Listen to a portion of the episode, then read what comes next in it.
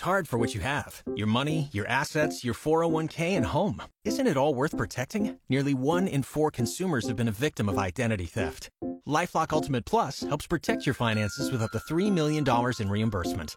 LifeLock alerts you to identity threats you might miss, and if your identity is stolen, your dedicated U S based restoration specialist will work to fix it. Let LifeLock help protect what you've worked so hard for. Save twenty-five percent off your first year on LifeLock Ultimate Plus at LifeLock dot com slash aware. Terms apply.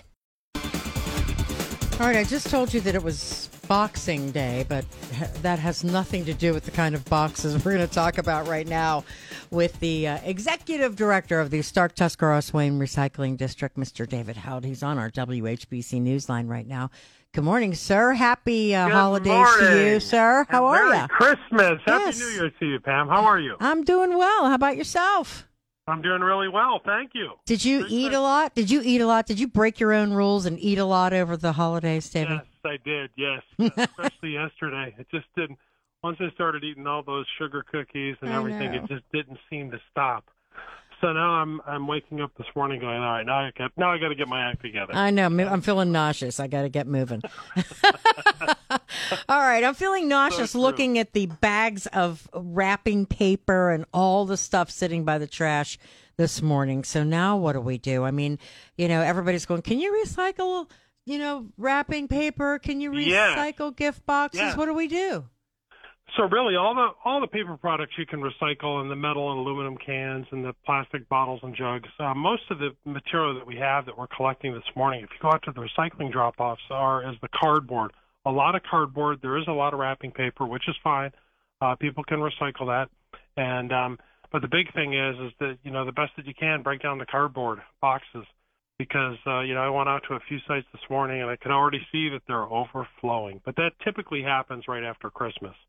Uh, just because of all the, the purchases and boxes. So, um, you know, our volume goes up by about twenty-five percent between Christmas and New Year's for the recycling. Wow. And so even, so the wrapping paper, like with tape on it and stuff like that? Yeah, I mean, it can, um, you know, if you can take it off, that's, that would be helpful. It's just a small amount. But, you know, we try to keep the recycling as clean as we can. Um, a lot of times people ask about magazines, too, like, Um, we will take magazines, we'll we'll take paper, um, all the wrapping paper, but it's just really the um, the waxed paper. And what we mean by waxed paper is usually the food paper containers, kind of like um, like a half gallon of milk.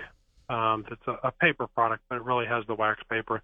That's um, that's just tough to recycle. Okay. It has the wax coating on it, but gotcha. Really all the other paper and the and the um, wrapping paper can be recycled. That's not a problem. And the gift boxes and the... And the, the gift boxes, yes, exactly. And delivery boxes. Boy, there's, there is a lot of them, a lot of delivery boxes, a lot of Amazon boxes out there. Oh, right? I'm so tired of it all. I can't, I'm glad it's over and for that matter, but... Everybody's yeah. buying on, everybody's buying online. Yeah. Thing to do now. Yeah, so you have to make sure you break those down and flatten them out, and that will help you guys. Now, what about, like, your Christmas tree and things like that? Yeah, so the Christmas tree, um, a lot of different communities will have, uh, like Jackson and Plain, they have their own uh, residence-only uh, compost or yard waste disposal. And uh, so I would check with, e- with each one of the communities to see what their times are and what they're accepting and until what date. And then you can take, you know, a Christmas tree and recycle that. But, of course, you have to make sure that you have all the tinsel off of it and all the lights uh, because they're not going to recycle that with lights. Because really what they do is they take the tree and they grind it up and use it as mulch.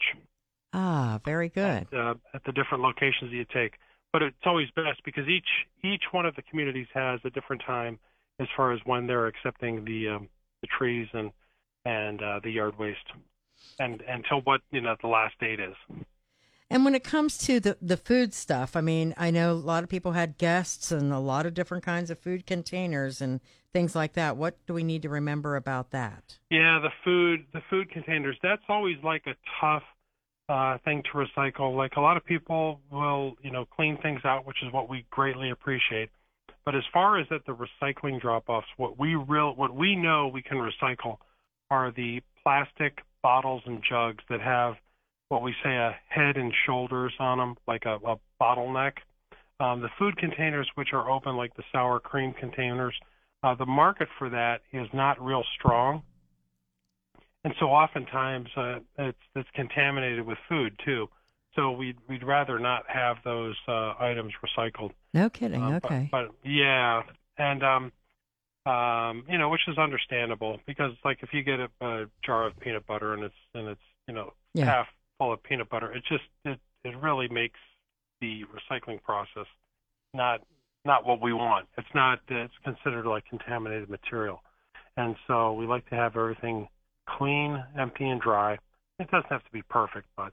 Uh, but at the same time, um, we just don't we just don't want garbage in the recycling bins. And then like cans and soup cans, even and you clean them out, but like soup cans and things like that. Yeah, those... the soup cans and the tomato paste cans. My wife was making uh, some tomato soup and had all these tomato cans, and um, you know, you just clean them out and you can put them right in the recycle bin, and, and we'll take those. That's that's not a problem at all. Okay. And what so about... the metal, aluminum cans. Um, the plastic jugs and bottles. We used to go by the recycling number, which is, you know, number one, number two, plastic, three, four, five, six, and seven. But the problem is that even some styrofoam has like a number two on it, and um, but that's that's not recycled. Uh, we it's it's hard to find people to recycle the styrofoam, mm. and that's because it's it's um, it comes in different densities. And it's very, very hard to transport because there's so much volume to it. So, um, you know, you figure like a, uh, let's say a six-yard bin of styrofoam is really a lot of volume, but very, very light. And it's expensive to transport, you know, like uh, from one end of the state to the next. So all of our recycling either takes place at the Kimball Company or at uh, Slesnick Paper. All the paper products go to Slesnick. And all of the uh, the other material goes to the Kimball Company. What about uh, the pickle jars and jars and glass? Yeah, the pickle jars, we can take those too. We'll we'll take the glass. We'll recycle the glass. The Kimball Company takes the uh, glass, and uh, and we'll recycle that. Now, one of the big things is is that a lot of times people will see that um, you know, they separate at the at the drop off. So if you have a, a curbside recycling where it's um, a part of your residential program, they can put it all in one bin. But then if you go to one of our drop-offs, like let's say in Plain, Jackson, or Canton Township, we'll ask that you put the paper in one bin, the cardboard in another, the metal and aluminum cans in another bin. And the reason we have that pre-sorted is because we get far less contamination. So we'll get like five to ten percent contamination. Whereas when we commingled all of the metal, aluminum cans, glass, and plastic, our contamination rate was about sixty-five percent. Wow. And so we had to change things. And this, this actually occurred about two years ago. And so that's why we changed all the bins and we changed how we recycle things. Because what's interesting is if you look at the if you look at one of our paper bins or our cardboard bins, we never ha- hardly had any contamination in any one of those bins. It was like less than five percent contamination. But people were very compliant. But then when we looked at the commingle side, what we used to call the commingle, which is where people could put all their plastic, glass, aluminum, metal cans all in one container, the contamination rate was about sixty-five percent. Wow. And one time I had a, a resident put in a microwave, which of course we don't permit. And um, and he said, well, that has plastic, glass, aluminum. You recycle all of that, which is which is true, but you know, individually. But we don't do it mixed like that. The system is only set up to separate the plastic bottles and jugs.